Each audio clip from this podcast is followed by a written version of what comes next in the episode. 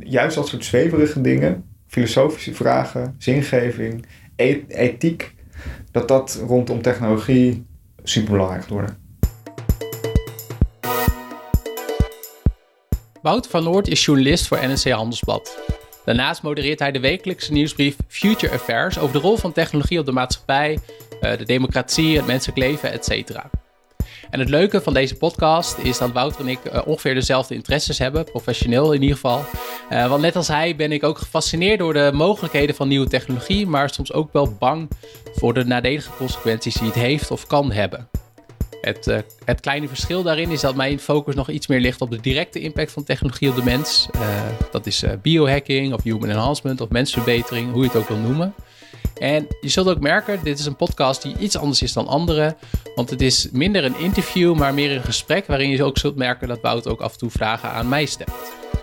De show notes kun je net als altijd eigenlijk vinden op biohackingimpact.nl. Want we bespreken ook een heleboel boeken, series, etc. Dus ga daarvoor naar biohackingimpact.nl.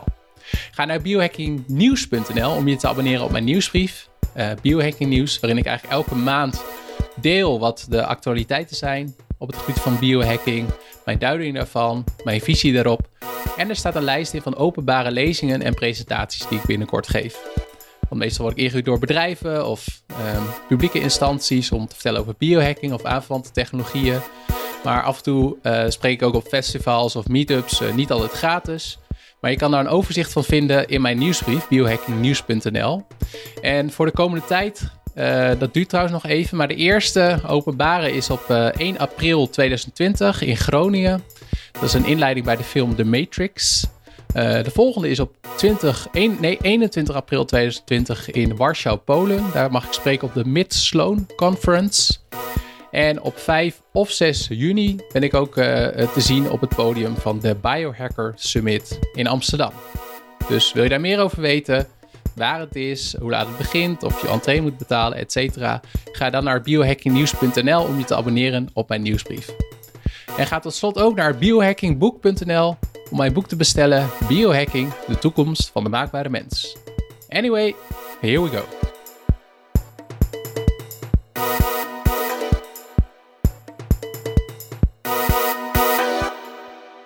Wouter, om even te beginnen met. Uh, uh, jij bent eerder in de podcast geweest, twee jaar, ongeveer 2,5 jaar geleden. En dat ging ook toen over je boek uh, Hallo, is daar iemand? Het ging over smartphoneverslaving. Uh, ik ben wel benieuwd, wat is er in die tijd veranderd? In je eigen gedrag met smartphones of überhaupt in de smartphone technologie? Kun je daar iets over zeggen? Nou, volgens mij is, er, is het hele gedachtegoed, wat toen nog een beetje aan de randen zichtbaar was, dat die smartphone verslavend is en techbedrijven te machtig aan het worden zijn en dat dat onze autonomie aantast. Uh, was dat toen nog iets waarvoor ik wel eens werd uh, uitgemaakt voor oude lul of uh, zeurpiet. Is ja. dat nu bijna zo mainstream geworden dat het tegengeluid bijna interessanter is geworden. Dat bijna iedereen nu zegt dat ze minder op hun smartphone willen zitten, dat ze van Facebook af willen. dat de stemming eerder een beetje te veel aan het omslaan is richting het uh, techno-negativisme. Ja. Uh, dan toen nog uh, veel te optimistisch en blij over die dingen. Ja, ja. Ja, dat is wel grappig. Dat heb ik ook wel, of dat zie ik ook wel een beetje. Dat vroeger, tussen aanhalingstekens, was het vooral heel erg optimistisch over technologiebedrijven en wat de, de Silicon Valley bedrijven allemaal kunnen oplossen. En ik ben gist, gisteren net begonnen in, uh, of ik, ja, ik ben ook wel best wel een fan van audioboeken en dan met name van die audioboeken waarin technologiebedrijven de fout in gaan. Dus ik heb begin van het jaar uh, Bad Blood uh, geluisterd, ja. Bad Blood, ja, over Theranos. Ja. Ook omdat het heel erg raakt aan mij. En een schitterend boek is het ook. Ook een schitterend boek. En ik vond het als uh, luisterboek ook echt heerlijk. En ik ben nu begonnen in Superpumped van uh, over Mark Uber. Isaac, ja. Ja. ja. Ja, ja uh, dat, dat is het perfecte voorbeeld. Dus je kijkt naar dat soort boeken over de schandalen rondom die bedrijven. je hebt natuurlijk Surveillance Capitalism van Shoshan en Zuboff. Dat is wat minder bestseller, maar wel echt een standaardwerk. Wat helemaal verkent wat de nadelen zijn van die surveillance-economie. Ja. En het hele systeem dat erachter schuil gaat. Er is nu zo'n bibliotheek aan boeken uh, die kritisch zijn over technologie, over onze verhouding tot technologie, over de macht van die techbedrijven. Uh, net ook weer een boek van uh, Rana Foroohar, een F10-journalist, Don't Be Evil.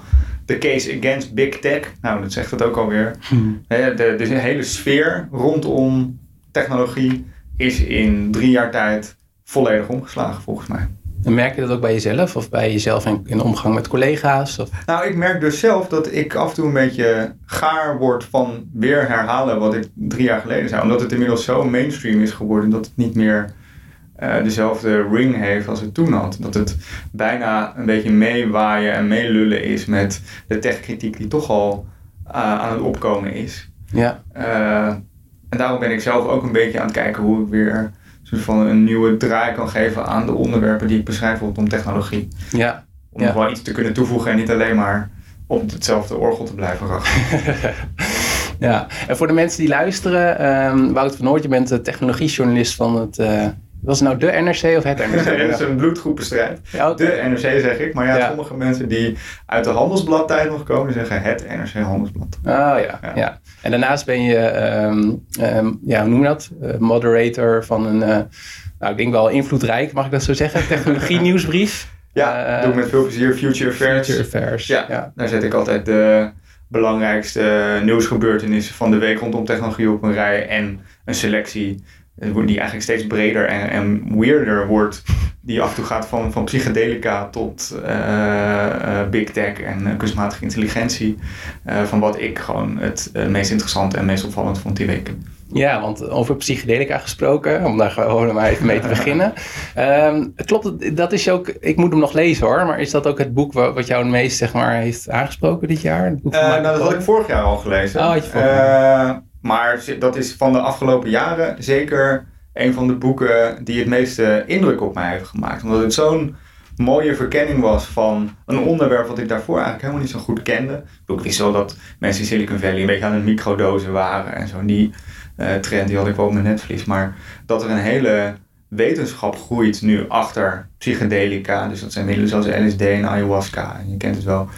Uh, en uh, dat die uh, kunnen helpen tegen dingen als depressie, maar dat ze ook kunnen helpen bij het verkrijgen van een soort ander bewustzijn. Uh, uh, je hebt een soort van ecologische ervaring met psychedelica, dat mensen ineens een diep gevoel van verbondenheid met de natuur en de dieren om zich heen ervaren. Mensen rapporteren dat ze de bomen worden. en als je dat combineert met wat nu nodig is rondom klimaatverandering, dat triggert, triggert mij heel erg aan het onderwerp dat het dus niet alleen maar een mailtje is waardoor mensen met depressie uh, geholpen kunnen worden en een hele nieuwe wetenschap achter ontstaat, maar die misschien ook wel iets zegt over een ander soort bewustzijn, een ander kijken naar de wereld. En misschien is dat wel een manier ook uh, waar we wat meer van kunnen gebruiken. Ja, ja. ja ik vind dat ook wel interessant, want uh, alleen zie ik ook wel weer gelijk, en jij noemde het ook al, dat juist ook die psychedelica worden dan, want ik heb het zelf ook geprobeerd, dan ook wel weer ingezet voor productiviteit. Dus dat microdosering, het idee daarachter uh, is ook dat je dan meer wilskracht en creativiteit en motivatie hebt. Ja, dan kan je nog beter programmeren. Kun je nog beter programmeren, ja. Dus eigenlijk lijkt dat een soort van paradox, maar in zekere zin komen die werelden misschien dan ook wel weer samen of zo. Ja, maar dat is ook wel weer iets wat je uh, bijna altijd ziet, überhaupt. Uh, nou ja, bij psychedelica zie je het heel erg, maar bij mindfulness bijvoorbeeld ook. Het gaat natuurlijk ook, het is niet voor niks dat dat ook zo in opkomst is en zo populair. Uh, er is blijkbaar een behoefte aan, uh, ook in die zin een beetje een wat ander bewustzijn van gedachten en, en uh, je eigen manier van omgaan met de wereld. Alleen ook mindfulness is natuurlijk de laatste jaren enorm gecommercialiseerd geweest. Er zijn allemaal critici die het hebben over Mac mindfulness en psychedelica. Ja, het is nu nog aan de fringes. Maar het is wachten met al die investeringen die er gaande zijn op een vergelijkbare ontwikkeling.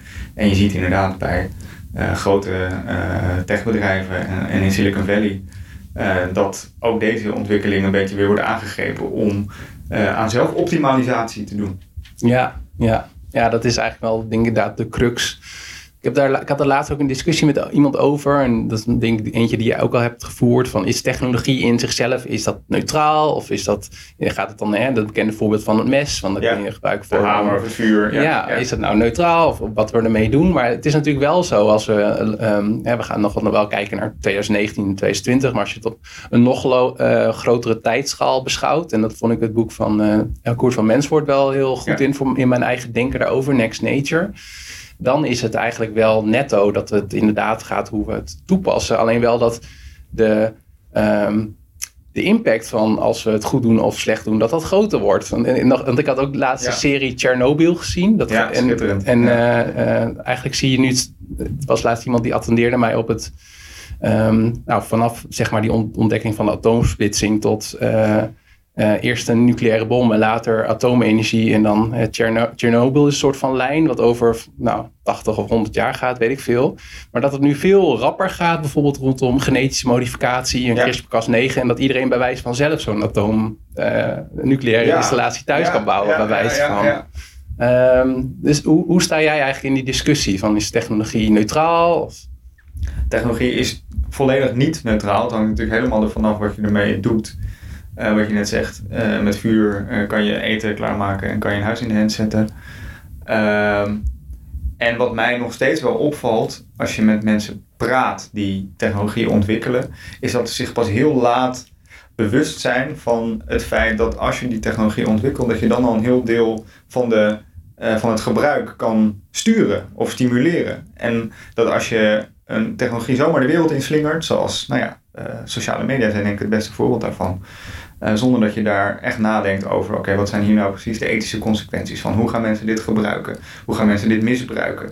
Als hier uh, statelijke actoren slaatje uit willen slaan, hoe gaan ze dat dan doen en hoe gaan we dat voorkomen? Als je dat soort vragen niet stelt bij de technologieontwikkeling, dan kom je er 15 jaar later, veel te laat, achter als het al helemaal mis is. Mm. En ik had laatst een uh, gesprek met uh, mensen die uh, bij QTech werken, quantum computing in, in Delft. Schitterend instituut, waar echt wereldleidend werk wordt verricht. Maar als je aan een van hun woordvoerders vroeg van oké, okay, maar quantum computing komt er dus aan. Wat voor ethische implicaties heeft het? Hoe, hoe spelen die ethische implicaties nu al een rol in de ontwikkeling van die technologie? Dan bleef ze toch best wel lang stil. En rondom Google zie je hetzelfde. Dat Google is nu natuurlijk heel erg bezig met ethiek.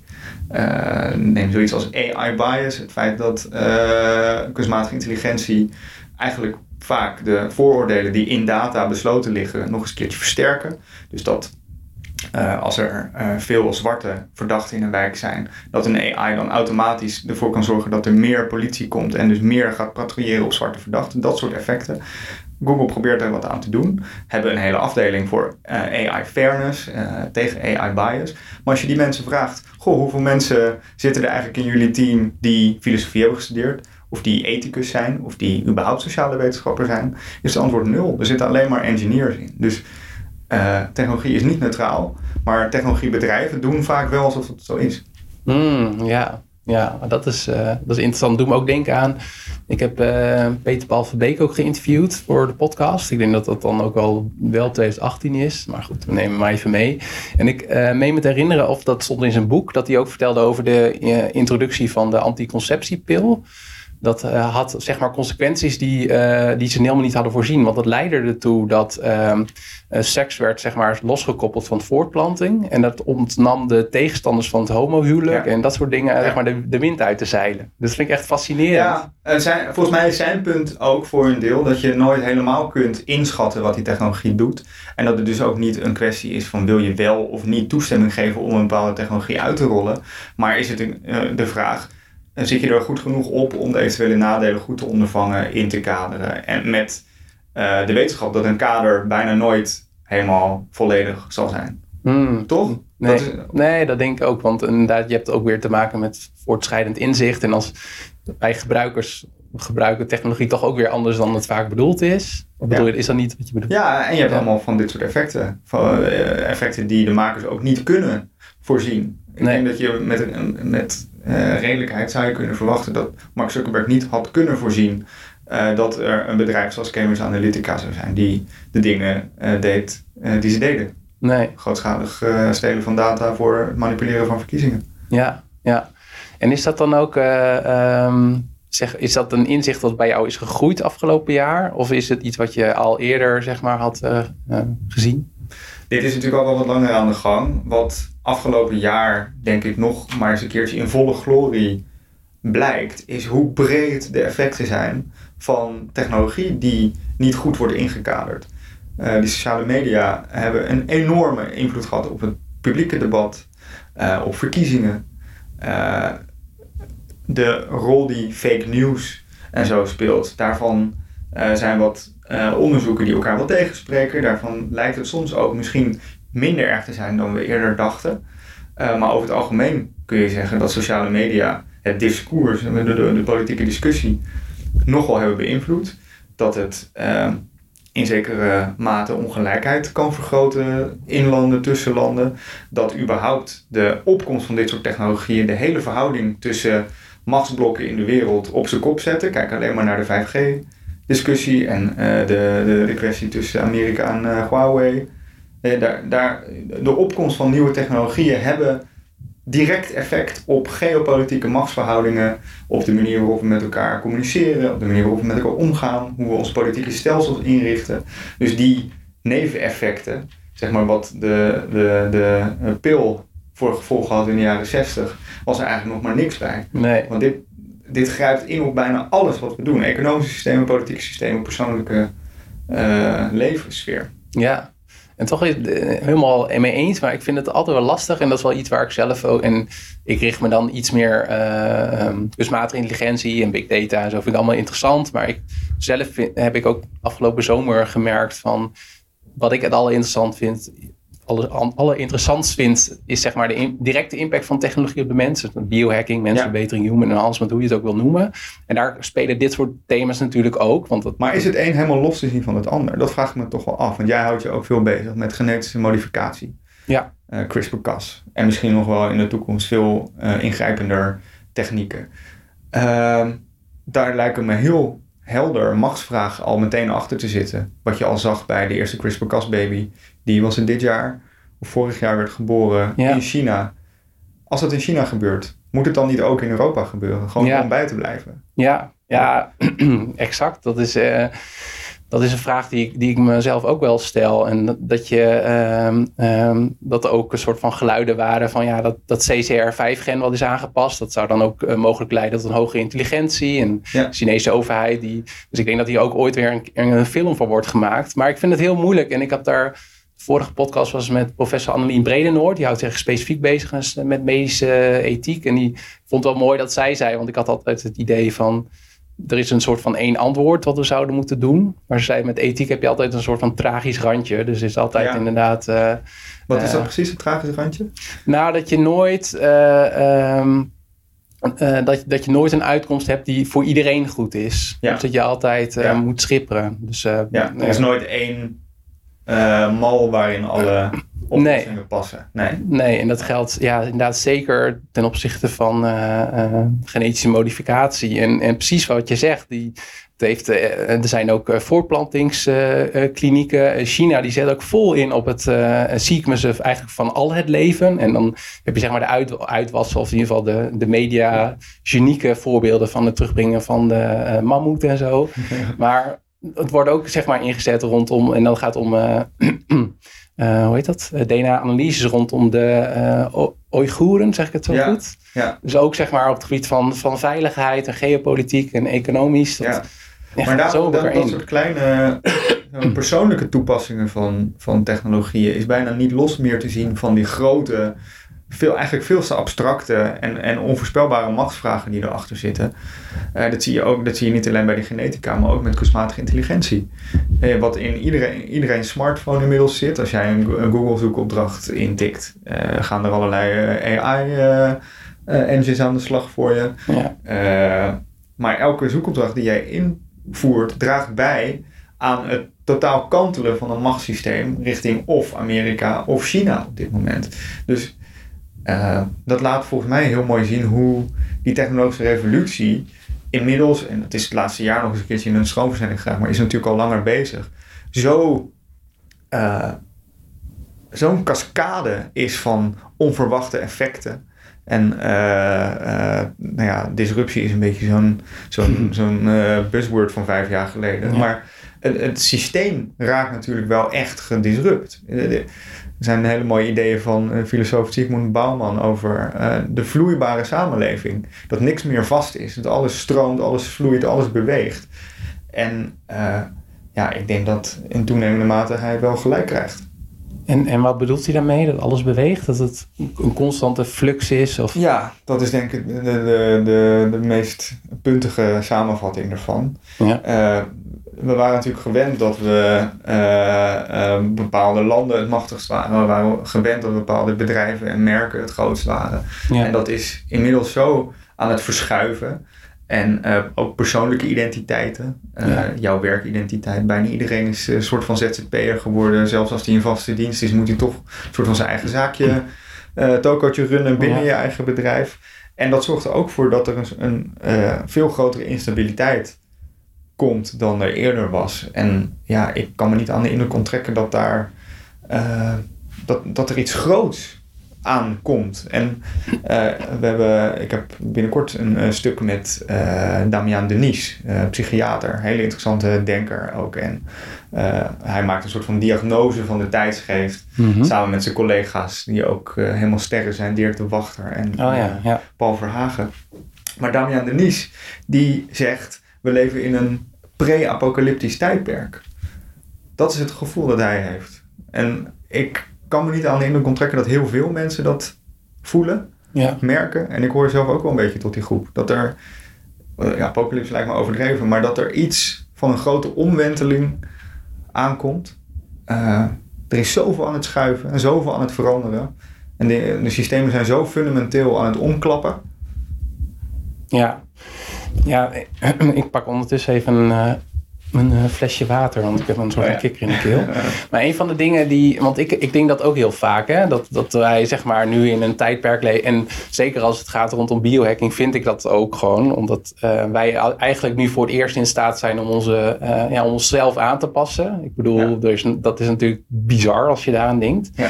Maar aan de andere kant, en uh, dat, ik heb ook een, ik moest maar een beetje toe zetten, maar ik dacht, het is ook goed als ik zeg maar boeken lees aan de andere kant van het spectrum. Ik heb een boek gelezen van uh, Yevgeny Mozarov. Ja. Jou vast ook wel bekend. En die heeft het in dat boek wat ik heb gelezen, dat heet uh, To Click Everything Save. Uh, to, to save, save, ja, precies, andersom. Heeft hij het over apocalypse. En daar beschrijft hij dat in de historie dachten, we, dacht de mensheid hmm. altijd al dat ze in een speciale tijd leven. Ja. Dus dat. Dus ik ben het helemaal met je eens, maar ik vond dat die visie ook wel Ja, dat, dat is, sommige mensen noemen dat ook wel chronocentrisme. Dat je altijd denkt dat jouw tijd het meest interessante en de meeste veranderingen heeft. En er zijn ook veel interessante onderzoekers die dat goed weerleggen.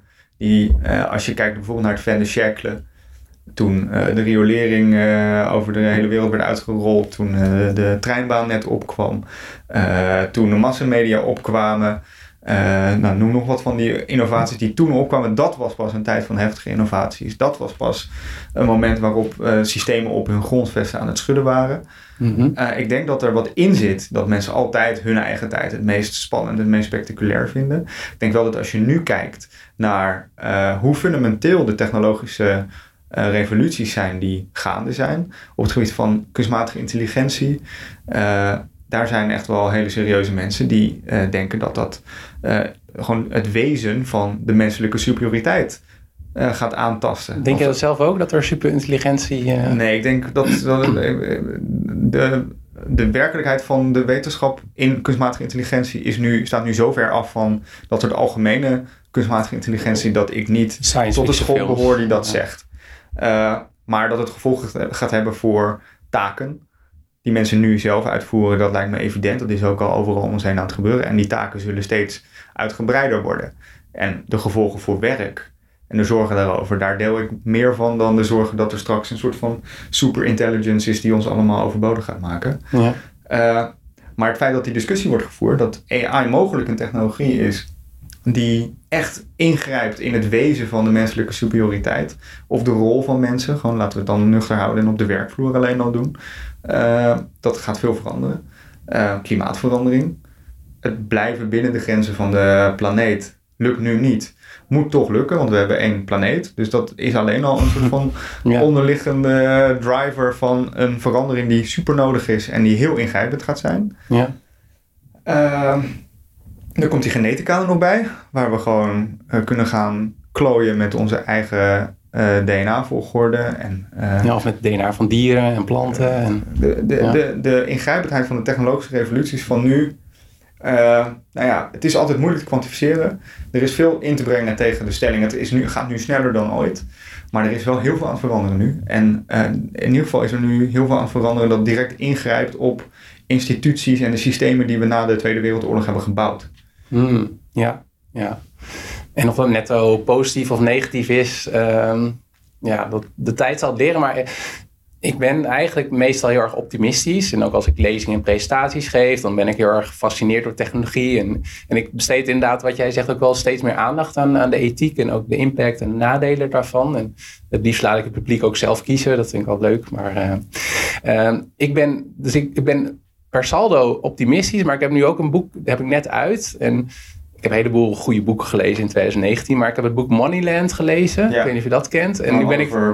Ja, en nu ben ik eigenlijk weer pessimistisch. Want het boek gaat erover van hoe de rijken en de kleptocraten ter wereld toch zoveel geld en macht hebben dat ze zeg maar had of wel gaten en maas in de wet zullen vinden. En je kan het. Dus ik denk in wezen, dus aan de ene kant denk ik van de, de mens heeft verbeeldingskracht en is aardig en lief voor elkaar. De meeste mensen deugen. De meeste mensen deugen. Maar aan de andere kant heb je ook, uh, en ik, ik, ik heb zelf waarschijnlijk ook heel veel biases. Hè. Ik ben ook, uh, um, ben ook voor het planeet en, en, de klima en het klimaat. Maar ondertussen doe ik vast ook dingen die niet kloppen. Dus ik vind dat, ben daar zelf ook nog een beetje zoeken in. Ben jij, dan laat ik de vraag stellen, ben jij per, per saldo optimistisch of pessimistisch over onze toekomst? Ik sprak laatst met uh, super interessante econoom Carlotta Perez. Een Venezolaanse uh, denker over de toekomst. Die zei, ik ben de meest pessimistische optimist die je ooit zult ontmoeten. En dat is ook wel op mij van toepassing. Ik, ik uh, vindt het en een moreel, uh, morele plicht om toch dat optimisme op te zoeken. Want er zijn oplossingen en de mens is heel flexibel en innovatief en kan heel veel veranderingen aan. Als je alleen kijkt naar de geschiedenis van systeemtransities, en ik denk dat we voor zo'n systeemtransitie staan, die geschiedenis die stemt niet heel erg gerust. Hmm. En als je het hebt over ongelijkheid en die miljardairs die met uh, uh, bijna geen belasting betalen wegkomen. En uh, als ze ergens dan wel belasting moeten betalen, dan gewoon lekker naar Bermuda verkassen. Uh, ongelijkheid speelt volgens mij in die systeemtransities ook altijd een best wel cruciale rol. En je ziet toch dat de enige manier om ongelijkheid echt fundamenteel aan te pakken is een grote crisis. Hmm. En dan, nou ja. Dus we moeten eigenlijk eerst naar een grote crisis toe voordat we weer kunnen. Ja, ik, ik vrees toch dat de hang van mensen om hetzelfde te blijven doen als wat ze nu doen, zo groot is dat er echt wel een hele grote opschudding moet zijn om verandering in gang te zetten. En misschien dat die klimaatcrisis dat doet. Hè? Misschien dat de klimaatcrisis, je ziet nu, het optimistische zit hem erin dat de urgentie duidelijk zichtbaar is. Ja. Dat we afgelopen uh, maand een uh, klimaattop in uh, Madrid hebben gehad, waar bijna alle wereldleiders uh, echt wel weer serieuze stappen hebben gezet. Als je ziet hoe serieus de discussie wordt gevoerd over uh, klimaatverandering, uh, energietransitie. Het gaat veel te langzaam, maar hij wordt gevoerd en veel breder en veel urgenter dan tien jaar geleden. dus laten we op het optimistische houden dat er wordt over nagedacht, dat stappen worden gezet, dat er ook goed wordt geïnvesteerd in allerlei nieuwe technologieën om de omslag te maken.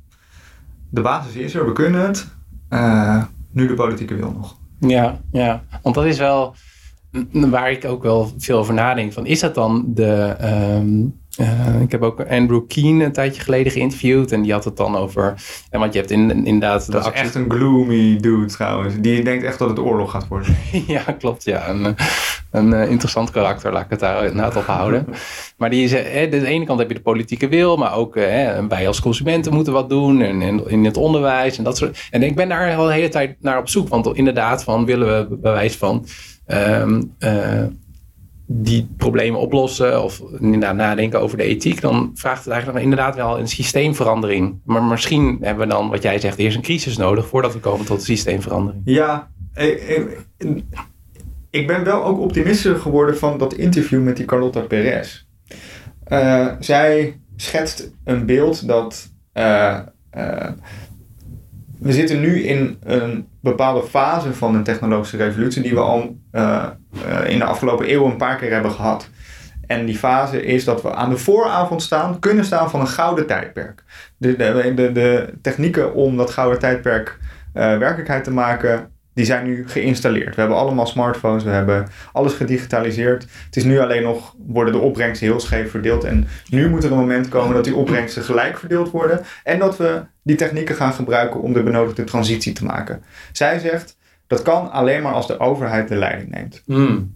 À la een nieuw deal. Ja. Uh, en dat kan je nu ook zien, dat daar ook momentum voor aan het ontstaan is. Dat as we speak de Europese Commissie zijn plannen aankondigt voor een Green Deal. Dat in Amerika op het moment dat Trump weg is, dat het een heel serieus punt van debat gaat worden.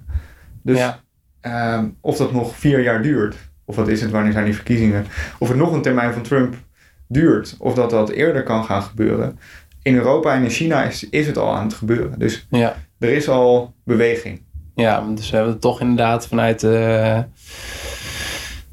ja, de, inderdaad politieke wil, overheid handelen. En dat op zich, dat is wel ehm, interessant, ja. Want eh, uiteindelijk, eh, wat je ook vindt van de GDPR, is dat dit jaar, vorig jaar? Vorig jaar. Ja. Ja, maar uiteindelijk heeft me dat wel eh, in bepaalde manieren ook wel geholpen. Want ik, had, ik vertel ook dat ik een DNA-test heb gedaan.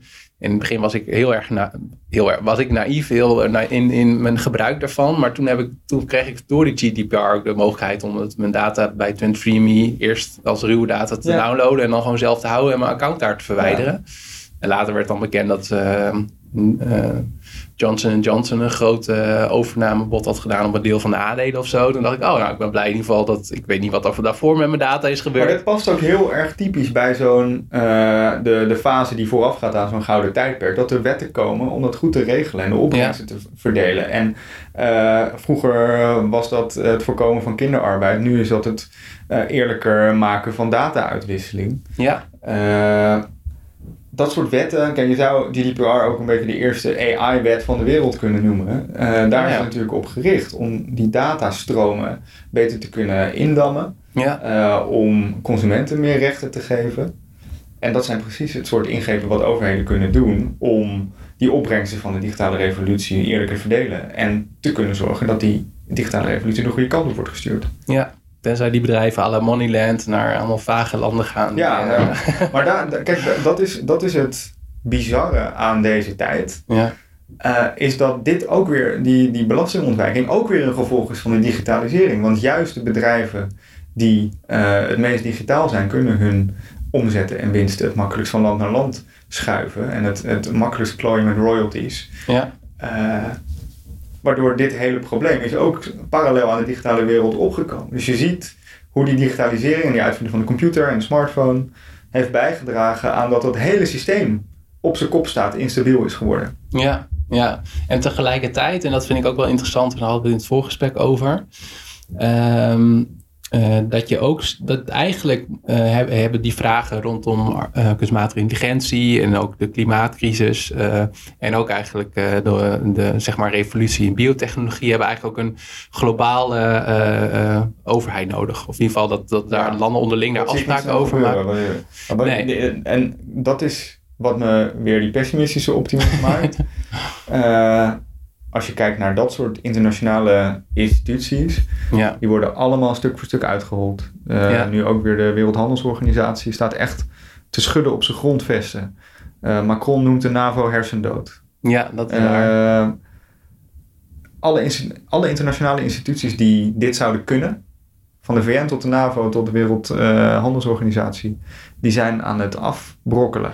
Ja, en de brexit natuurlijk. Maar bij de EU, eigenlijk ook aan... eh, ja, de EU kan natuurlijk ook nog wel weer sterker hieruit komen. ja. Zou kunnen. Als, we, als, als, als, als die EU niet ondermijnd en verdeeld raakt door invloeden van buitenaf. Wat Ja. ook nog kan gebeuren natuurlijk. Maar goed, laten we wat dat betreft optimistisch zijn. Er is nu in ieder geval een gemeenschappelijke vijand, namelijk klimaatverandering. Ja. En mensen zijn er best wel goed in om gezamenlijk tegen gezamenlijke vijanden te vechten. Mhm. Ook al heeft hij geen... eh, Ja, het is een beetje. Het is eh, voor het eerst ooit dat die gezamenlijke vijand niet een andere groep mensen is. ja, Eigenlijk is het een beetje een vijand die uit onszelf komt. Dus het is heel erg de vraag hoe we daar mee gaan omgaan. Of dat verenigend of juist verdelend gaat werken. ja, Eh, de voortekenen zijn ook gemengd. Je ziet en dat de klimaatverandering mensen uit elkaar drijft, maar toch ook wel verrassend genoeg tegen soms hun eigen belang in. Hun, hun korte termijn eigen belangen in eh, samen laat werken. Ja, ja super boeiend hoe dat inderdaad, dat, dat, dat, dat menselijke, dat geopolitieke Ja. samen. Maar dat vind ik dus ook, dat vind ik nu het boeiende. Daar was ik de laatste tijd veel eh, mee bezig. eh, ook voor artikelen voor NRC. Je ziet dat de laatste tijd psychiaters zijn de nieuwe supersterren geworden. ja. Je hebt Damian Denies, Dirk de Wachter, eh, eh, Jordan Peterson natuurlijk internationaal, Ja. Esther Perel. Allemaal eh, psychoanalytische Ja. psychiaters. Dat kan technologie niet doen, zeker. Die Is dat niet je punt? Ehm, nou, technologie speelt wel een rol maar ik denk dat het er vooral mee te maken heeft dat deze tijd zo verwarrend is Ja, en zo veel op losse schroeven zet, dat mensen in al die turbulentie wel naar binnen moeten gaan kijken. Want dat is het enige wat constant is in, in totale vloeibaarheid en turbulentie om je heen. Het enige wat constant is, dat, dat ben je zelf. ja, En als je dan naar jezelf aan het kijken bent, dan kom je misschien uit bij psychiaters. Of wat eh, Harari aanhangt, een mediteren. Ook eh, Exact. jezelf. Ja, ja, ja. Ja. Ja. Interessant. Ja, dus dat juist dat, dat zijn hele menselijke dingen. Hè? Die zelfreflectie, eh, stilte, ja, hoe zeg dat? De ethiek, filosofie, hoe je zelf bent en met anderen wil omgaan. Ja. Ja. Nou, volgens mij zie je ook echt wel een herwaardering daarvan. Dat niet alleen maar eh, bij techbedrijven dat ze mensen aan moeten nemen om eh, zelfrijdende auto's te laten beslissen wie, uit wie ze moeten kiezen als er een oma of een baby die, die, die bekende dilemma's. Maar het gaat veel dieper. Eh, de- ook deze techbedrijven die moeten echt aan de bak om gewoon filosofische vragen te gaan beantwoorden. Wat is eerlijkheid? Wat is waarheid? Hmm. Wat is democratie? En eh, wat het interessante is, is dat deze vragen, daar wordt natuurlijk al duizend jaar over nagedacht. Alleen deze techbedrijven beginnen er nu pas over na te denken. En misschien hebben we er zelf ook een beetje te weinig over nagedacht. En eh, is een van de antwoorden op die constante stroom van verwarring en, en verandering ook wel weer even wat teruggrijpen op. Oh ja, wat, wat, wat eh, dachten die oude Grieken daar ook weer over? ja, ah, boeiend. Ja, eigenlijk de oude ethische vragen en dan eh, die, die, ons nu, eh, die ons nu moeten sturen. Ik ben eh, ook wel benieuwd, hè, toch wel lijstjesseizoen, zo december. Ja. Wat is jouw top 3? Want ik heb jij dat vooraf gevraagd, moet ik er even Ja. zeggen. Als je zeg maar nadenkt over de afgelopen maanden. eh, ik heb zelf ook nog even met een schuin oog door al mijn eigen nieuwsbrieven gekeken. Maar ik was wel benieuwd, wat is, wat, wat is jou het meeste opgevallen dit jaar? Ehm, volgens mij is de hype in technologie definitief verplaatst van het scherm naar het oor. Dus Oh. natuurlijk, jij met je podcast zit daar middenin. Ja. Eh, wij doen het bij NRC ook en dat draait als een trein. Je hebt al die thuisspeakers. Eh, iedereen die met eh, noise cancelling koptelefoons ineens oploopt. AirPods. Audio is helemaal het ding. En dat was natuurlijk al een aantal jaar aan het broeien. En dat is dit jaar echt ontploft. En eh, in eerste instantie dacht ik zelf ook, oh, misschien is dat eigenlijk best wel goed. Dat is misschien een wat natuurlijker interface dan het scherm, waar je echt letterlijk soms door wordt afgeschermd. Ja, Eh, maar ook daar ben ik nu weer een beetje wat kritischer naar aan het kijken. Audio sluit je bij uitstek op in je eigen kleine audiobubbeltje, die misschien nog wel intiemer is dan het bubbeltje wat je op je scherm ja. ervaart. En je ziet ook dat het door mensen heel erg wordt gebruikt om zichzelf af te sluiten voor elkaar op kantoor. Dat verschrikkelijke flexkantoor wat ons ons verkocht is als een utopie van samenwerking en, eh, en, en flexibiliteit. Blijkt een, een, een vrij eenzame eh, en lawaaiige omgeving te zijn waar mensen juist zich heel erg terugtrekken. ja. Met behulp van die eh, noise cancelling koptelefoons.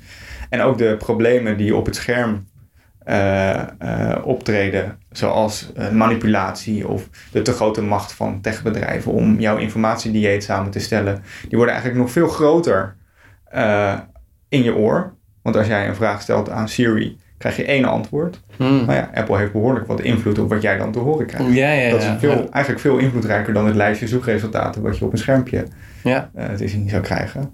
Dus ehm, ja, ik ben er zelf ook eh, af en toe heel blij mee met die noise cancelling koptelefoons en met, met podcasts. Ja. Eh, maar ik denk ook wel weer dat dat eh, opnieuw tot allerlei moeilijke vragen gaat leiden waar we nu nog steeds niet genoeg over praten. Nee, nee. Oké, dus dat is één. En Ja. twee? Ja, die psychedelica. Dat fascineert me gewoon mateloos vanwege de wetenschap. Eh, nog niet eens zozeer voor eigen gebruik hoor. Nee, daar Ik was heb- ik benieuwd naar. Ja, ik heb één keertje LSD gebruikt en het was echt geen succes. Het was Nee. een hele nou ja, twee derde vrij duistere tour in mezelf, in mijn eigen, de diepste krochten van mijn geest. ja. Waar ik jouw luisteraars niet mee zal lastigvallen, maar dat was geen pretje. Nee.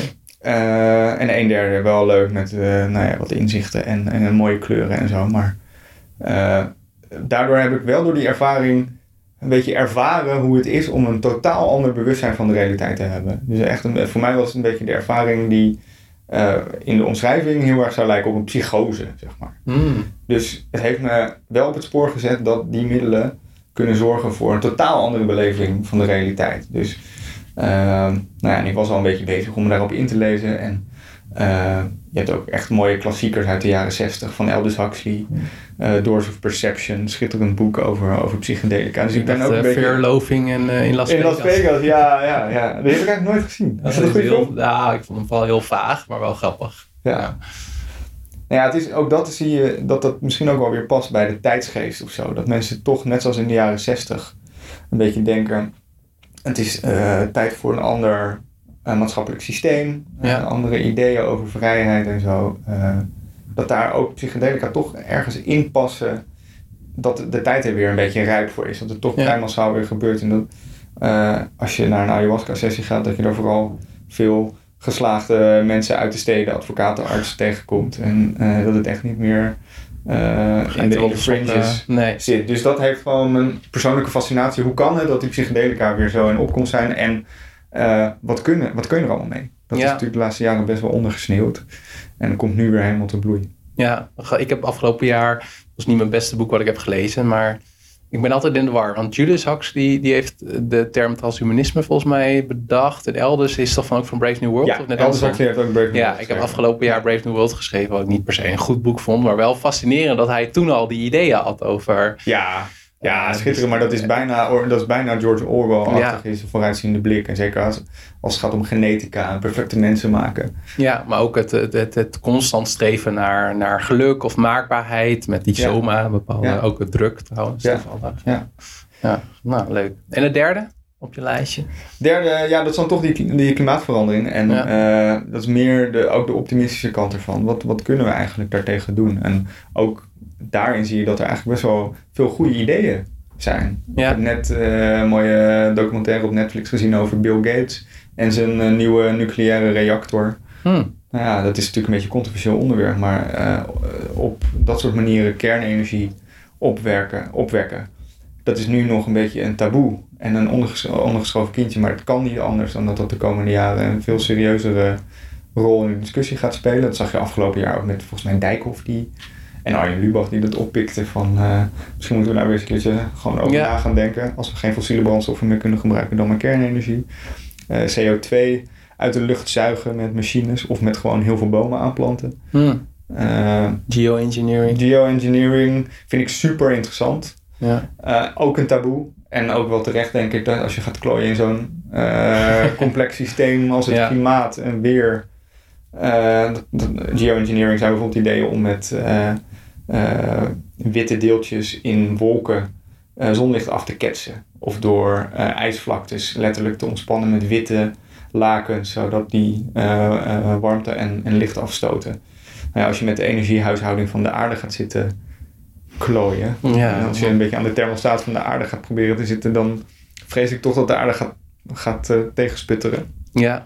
Maar als we inderdaad in die scenario's terechtkomen, de rampscenario's van 4 of 5 graden opwarming, eh, dan ja, lijkt me ook dat we op een gegeven moment geen keuze hebben dan drastische maatregelen. Dus eh, ik denk dat er nog best wel wat in het vat zit wat betreft vernieuwingen om klimaatverandering tegen te gaan. Ja. Ja. En dat is ook de, waar je je meeste zorgen over maakt. Klimaatverandering. Ja, dat is wel. Kijk, ik, dat is ook, ik krijg in eh, januari mijn eerste kindje. Misschien dat het daar ook gewoon een heel cliché mee te maken heeft of zo. Ja. Maar ik merk gewoon dat. eh, ja, het, is, het denken over klimaatverandering is natuurlijk ook de laatste jaren veel meer in de mainstream gekomen. Eh, maar ja, het heeft mij wel ook bij de keel gegrepen hoor. Als je, die, als je de ergste scenario's Ja. uitpluist en eh, zo'n boek leest van Uninhabitable Earth.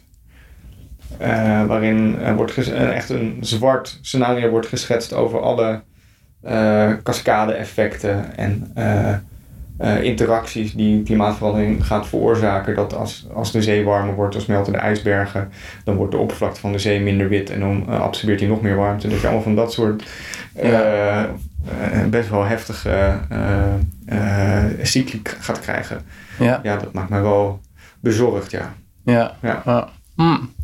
Ja, mijn uh, top 3 heeft daar eigenlijk wel mee te maken. Of ik had er eentje hadden we al over gehad. Dat ik juist wel die, die ontzettende versnelling die je inderdaad ziet rondom biotechnologie. Ja. Dus CAS 9. Ik had al een interview met John van der Oost. Uh, die eigenlijk een soort van uh, hoe zeg je dat? Leading up to uiteindelijk uh, ontdekking door Douna en Chapman van CRISPR-Cas 9. Ja. Maar hij vertelde ook van ja, tegenwoordig Cas 9 is eigenlijk best wel een een soort uh, vandaalschaar, of dat zei George George geloof ik. En ze zijn nu al bezig met Cas X of Cas 13, die zeg maar... Oh, dus het wordt nog veel preciezer. Het, het wordt nog, uh, nog preciezer. En wat ik daar interessant aan vind, is vind ik ook de... In eerste instantie zullen we dat gebruiken ook binnen de gezondheidszorg. En ik vind ook bijvoorbeeld uh, organoids heel interessant. Wat is dat? Dat is dat je mini-organen kan kweken. En in eerste instantie wordt dat gebruikt om... Als, als jij zeg maar een bepaalde aandoening hebt en er is een hele dure gentherapie voor, dan wordt eerst op basis van jouw DNA wordt zo'n mini-orgaantje gemaakt en dan wordt die op getest. En dan dat is het gewoon een soort van reserve nier kan je dan kweken of zo? Ja, eigenlijk is het een reserve nier, maar het wordt nu al ingezet als een soort van proef, proefmodel om te kijken of die, uh, ja, dat medicijn daar, als het daar werkt, dan waarschijnlijk in jouw lichaam ook. En wat ik ook in, in maar in, in lijn met wat jij zegt, vind ik ook heel interessant rondom xenotransplantatie. Dus dat we, van varkens en zo. Ja, dat ja. Qua anatomie en, en omvang van die organen uh, zijn varkens eigenlijk best wel geschikt. Maar ik las laatst ook weer een stuk over, want ik mocht een lezing geven voor alle Nederlandse longartsen. Dat er ook een uh, investeerder in Amerika is die ook bezig is, maar kunnen we ook 3D uh, bioprinten van longen ja, bijvoorbeeld. Ja, en, ja. nou ja, die hele lijn die vind ik heel interessant. Zou dat heel erg levensverlengend kunnen zijn? Zijn we op grote schaal? Ja, dat is eigenlijk wel iets uh, op, groot, ja, op grote schaal. Dat is eigenlijk wel de vraag die altijd weer terugkomt als het gaat om, om, om ook biohacking, mensverbetering. Van, is dat in eerste instantie niet alleen voor, voor de rijke mensen, et cetera. Um, dus dat is denk ik best wel een reële mogelijkheid. Niet zoals met smartphones, dat die ja, op een gegeven moment zo goedkoop zijn dat het voor, uh, voor iedereen is.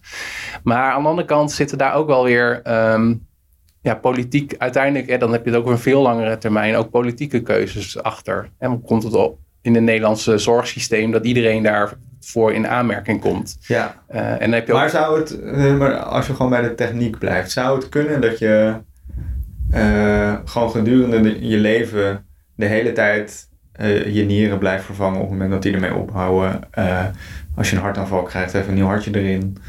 Uh, ja. dat, dat je, ken je die vergelijking van het schip van Theeshuis? Ja, ja, die ken ik, ja. Dus, dat een schip, na allerlei reparaties zit daar eigenlijk geen plankje meer op van het originele schip. Ja. Dat je dat met mensen ook gaat krijgen. Dat je ja. een mens wordt, maar dan helemaal met uh, 3D-printen organoids 200 kan worden. Ja, nou in zekere zin zijn we dat al. Hè? Volgens mij zijn alleen je hersencellen die niet, uh, elke cel deelt 72 keer of zo. En dan gaan ze ook rondzweven in je lichaam. En de, de Hayflick-limiet heet dat. Um, en aan de ene kant denk ik van ja, dat zou best wel kunnen. En ik heb ook uh, Aubrey de Grey geïnterviewd, een heel markant ja, persoon. Ja, en die zegt van, hè, we worden ooit duizend, omdat we constant dat kunnen doen. Maar aan de andere kant denk ik, en dat sluit wel aan met jouw opmerking over geoengineering. Van, uh, aan de ene kant, soms word ik heel erg verrast door dat soort ont, ont, ontwikkelingen. Zoals je heb, had je, heb je ook een kliniek in Oekraïne, heb je zogenaamde drie-persoon baby, wordt dat dan genoemd. Want je hebt dan oh, mensen met aandoening in een mitochondriaal DNA. Dus heb je een het mitochondriale DNA van één moeder, dan de eicel van een andere moeder en dan het spermacel van de vader. En dan denk je van hoe kan dat? Dat zeg maar het DNA van de. Nou, dat, en dat, dat, daar worden gewoon gezonde kinderen uitgeboren. Dus dan denk je van dat. En aan de andere kant denk ik van er zijn dingen, met name uh, als het gaat om over, over hersenen. En ik denk als we heel oud worden, maar dat is een ander thema voor een andere keer. Van, kunnen onze hersenen al die veranderingen wel aan? Ook als je 100, ja, 500 ja, ja. bent of zo. Um, nou, dat, dat weet ik het antwoord niet op. Maar ik denk theoretisch, het wordt al gedaan met redelijk eenvoudige uh, ledematen, zoals uh, oren en neus of uh, ja. organen. Ja, ja.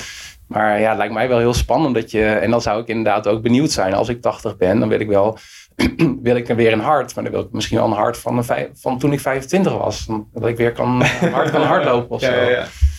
En dan heb je weer hele andere disciplines in de Olympische Spelen. Maar Nou Ja, er, zijn, ik weet, er, waren, er was een aantal jaar geleden was er wat controverse over eh, allemaal onderzoeken die een soort van natuurlijke bovengrens aan de leeftijd van mensen vaststelden. Volgens mij kwam de natuurlijke bovengrens van het menselijk lichaam niet heel veel hoger dan wat de oudste mens nu al is geworden. Ja, iets van 122 of zo, ja, ja. in die orde. Eh, maar dat zou dan misschien opgerekt kunnen worden. Als je Ja, ze zeggen, ik heb er ook iemand over gesproken die zegt dat elk orgaan heeft eigenlijk ook weer een andere leeftijd. Dus dan zou je inderdaad wel dat kunnen veranderen. Maar ja, volgens mij had die maximale leeftijd ook iets te maken met de telomeren. En dat zijn de eh, beschermkapjes op de chromosomen. Ja, en als die op zijn, ja. Maar eh, Ja, het misschien... is ook heel fascinerend om te zien hoe daar vanuit Silicon Valley en mensen zoals eh Pieter Diamandis en zo heel heftig in wordt geïnvesteerd en gedaan. Nu zij wat ouder worden en Ja. zij, zij het einde of in ieder geval de, de, de helft van hun leven al misschien wel achter zich hebben. ja, Ineens zich heel erg zorgen gaan maken over shit, moet eigenlijk onsterfelijk worden. ja, Ik maar- geloof eerlijk gezegd niet zo heel erg daarin hoor, zelf. Want eh, ik heb wel eens gesproken met die Natasha Vita Moore, zo'n ja. zo'n transhumaniste. Ja, Eh, en ook wat denkers hierover die vrij extreem zijn hoor. Ook zo'n Aubrey de Grey. De eerste mens die duizend jaar wordt is al geboren. Ja. Nou, Aubrey, ik weet het niet hoor. Nee, dat, het, ik denk wel dat, dat, het, dat als het zo doorgaat, dat, dat, het- dat, dat, we, hè, dat het misschien 180 kunnen worden of zo. Eh, maar naar de duizend. En, en ook dan, als je dan ook nadenkt over de impact op het klimaat. Ongelooflijk. Maar Dat, dat, eh, kijk, dat, als je dat uitvindt, dan is die hele impact van de pil. Ja. Dat slaat natuurlijk helemaal nergens meer op. En eh, misschien zelfs van digitale technologie niet meer. Nee. Dat, dat grijpt dan zo in op het leven en de verschillende fases die je erin hebt. En de economische nut wat Ja. je kunt hebben in verschillende levensfases. Ik bedoel, Ja. dat zit er ook nog allemaal aan te komen. Maar, dat ik, ik, maar hoe denk jij daarover? Denk je dat dat binnen ons leven al Nou, serious business is? Ehm, ja, dat vind ik dus heel moeilijk. Ehm, want eh, soms heb ik bij technologie, dat is ook een bekende wet, hè, de wet van Amara. Op korte termijn overschatten we het en op lange Ja. termijn onderschatten we het. de hype cycle van Gartner. En ook de hype cycle en zo, waar biohacking nu binnenin zit. Dus nu wordt er heel veel van verwacht. Eh, dus dat, na een tijdje is dat weer minder. Ehm, maar kijk, aan de andere kant zie ik ook wel weer... Nou, kom ik weer terug op CRISPR-Cas9. Dat kwam voor een aantal insiders best wel onverwacht. Dat, dat, dat, dat ze dat eh, mechanisme hadden ge- gevonden. En dat zorgt nu wel voor een hele enorme Ja. versnelling daarin. Maar in algemene zin denk ik dat het inderdaad langzamer gaat dan we denken. Ook vanwege al die institu- institutionele krachten en het aanpassingsvermogen van Ja. ons als mens en, Ja. en dat soort dingen. Dus ja, en ik weet ook niet of ik het zou willen. Duizend. Hoe oud zou jij willen ja, dat hangt er toch wel echt helemaal vanaf. Hoe? ja, Ik kan me voorstellen dat er een leven is waarin het prima is om 70 te worden en dan eh, exit. ja, Eh, liever niet. Eh, maar duizend dat, eh, ja. lijkt mij verschrikkelijk eigenlijk. Volgens mij is die sterfelijkheid, die, die, die dood, die overal als een soort van schaduw boven hangt, juist ook waarom veel mensen gewoon elke dag in bed uitkomen om toffe dingen te doen. Ja, ja, het geeft ook wel eh, een zin aan het leven. Eigenlijk ik weer. Ja, exact. op, Ja, op het ja, hele punt. Ja, Ja. Nou, en en het, het, eh, het derde punt wat ik nog had, is ik had een tijdje geleden een interview met een jongen. Eh, die had een dwarslesie. ehm ehm, zit in een rolstoel en hij kan nu af en toe een exoskelet lopen. Ja, Alleen ik wist niet dat een exoskelet eigenlijk nog best wel een- een ruwe technologie is. Want hij drukt op een knopje en dan gaat zeg maar zijn benen vooruit. Ja. En wat dat betreft was ik wel heel erg enthousiast over een onderzoek wat ik laatst las. Dat ze, en want dat vind ik altijd het meest interessant wanneer verschillende technologieën bij elkaar komen. ja absoluut. Dat is En dan ging het om exoskeletten en brain-computer interfacing. Ja, en dat, ja, daar word ik dan wel heel enthousiast van. Als, als we daar echt mensen mee kunnen helpen, zeg maar. Ik was in eh South by Southwest afgelopen jaar. Daar sprak een eh, atleet, eh, een gehandicapte atleet, ook over het feit dat een handicap eh, helemaal niet zo ver afstaat meer van een voordeel voor Hmm. mensen. Dat is al in de atletiek zo. Met- Want eh, Blade runners die gaan gewoon harder dan mensen Ja. met eh, benen van vlees en bloed. Ja, Eh, je hebt exoskeletten.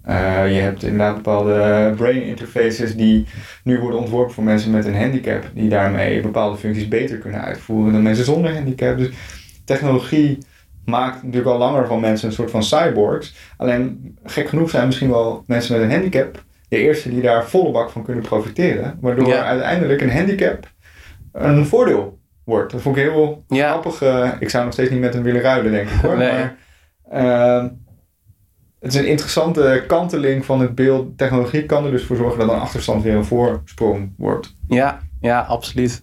En daarom kijk ik inderdaad in mijn eigen werk ook al veel inderdaad naar of het, het, het, eh, het zorgdomein of inderdaad eh, de Paralympische Spelen. En Ja. je hebt ook een hele mooie TED-talk van Hugh Hur, is een bergbeklimmer.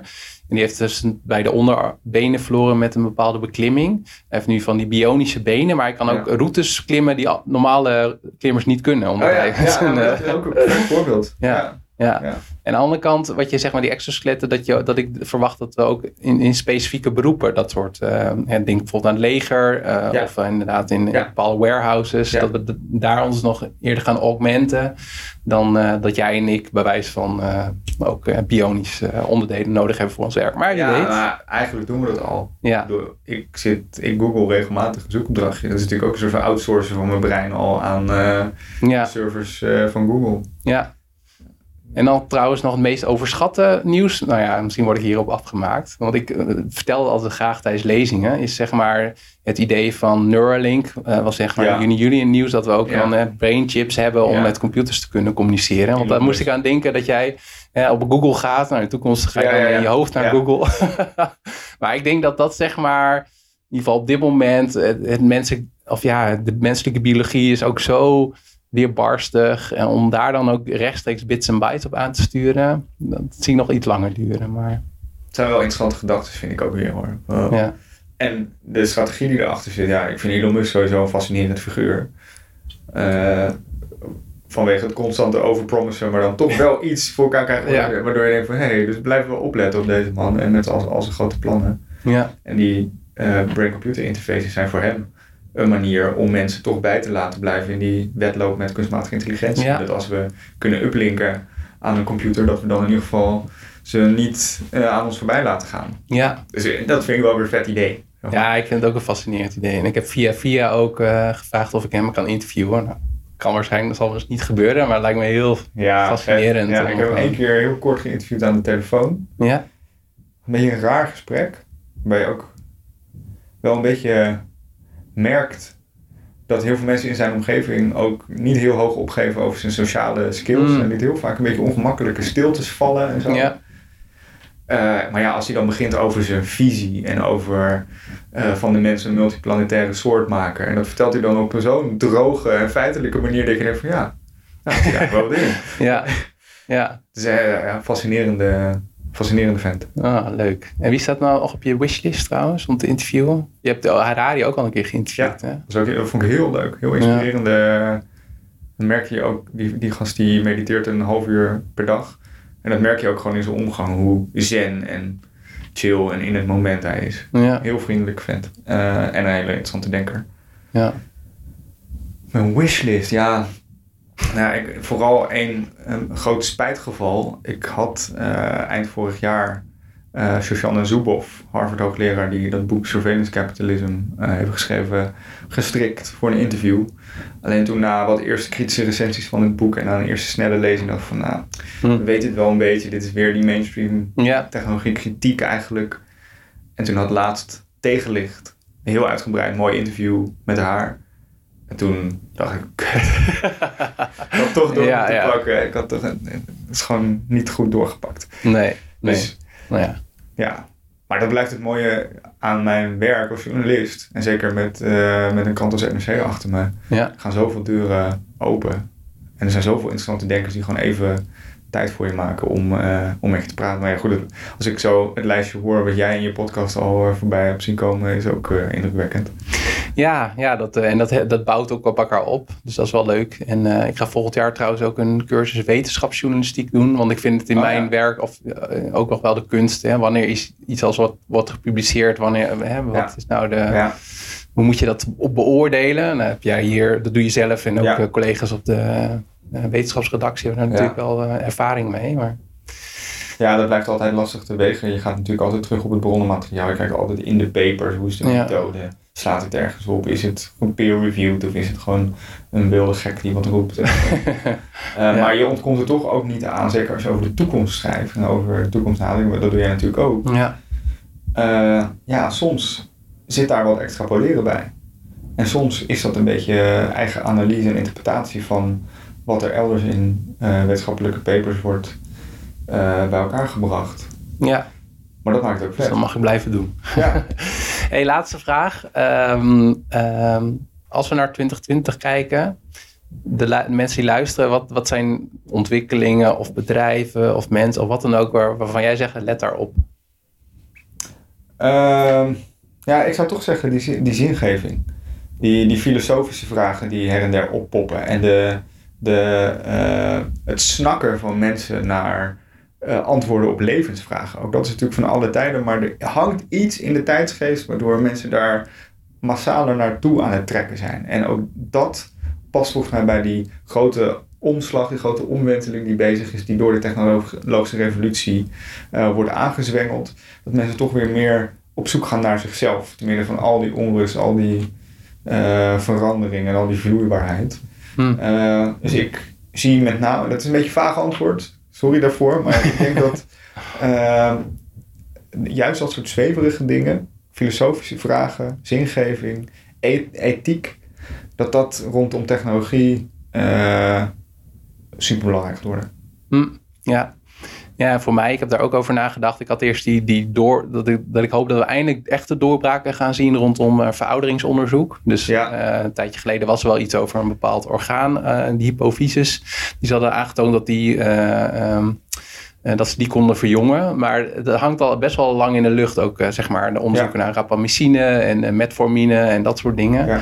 Dus het lijkt mij interessant, nog los van de implicaties op het klimaat en zo, waar we het over hebben gehad. Maar die zijn dus niet los te zien van elkaar. En dat is echt iets waar... Die, dat soort doorbraken, daarom denk ik ook juist dat het over die, die filosofische vragen zal gaan. Ja. Die leiden tot dit soort vragen. Willen we wel oud worden? Wie mag er oud worden en wie niet? Welke landen, gaat daarover. Ja. ja, welke landen mogen erover beslissen? Ja.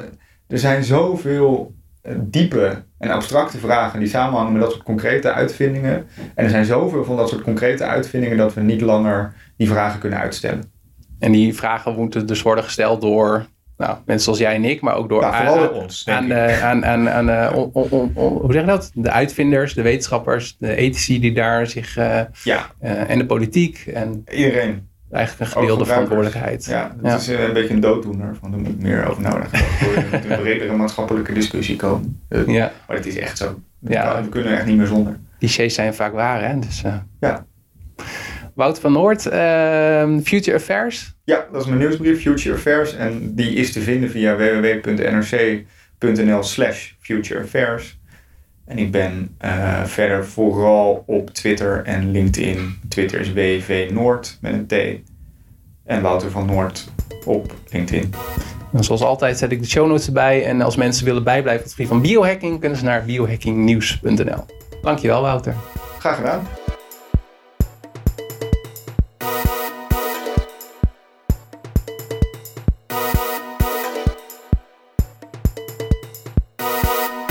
Bedankt voor het luisteren naar deze podcast. Tot slot nog twee dingen. Ten eerste, vergeet je niet te abonneren op mijn nieuwsbrief. Ga daarvoor naar biohackingnieuws.nl. Daar vind je ook vorige edities van de nieuwsbrief, dus kun je kijken of je het wat vindt.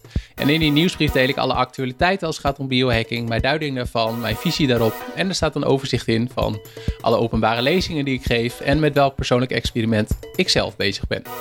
Ga naar biohackingboek.nl om mijn boek te bestellen Biohacking, de toekomst van de maakbare mens.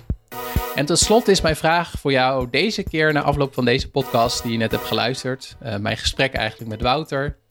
Van als jij nadenkt over de toekomst en de rol van technologie daarbinnen, waar word je dan het meest enthousiast van?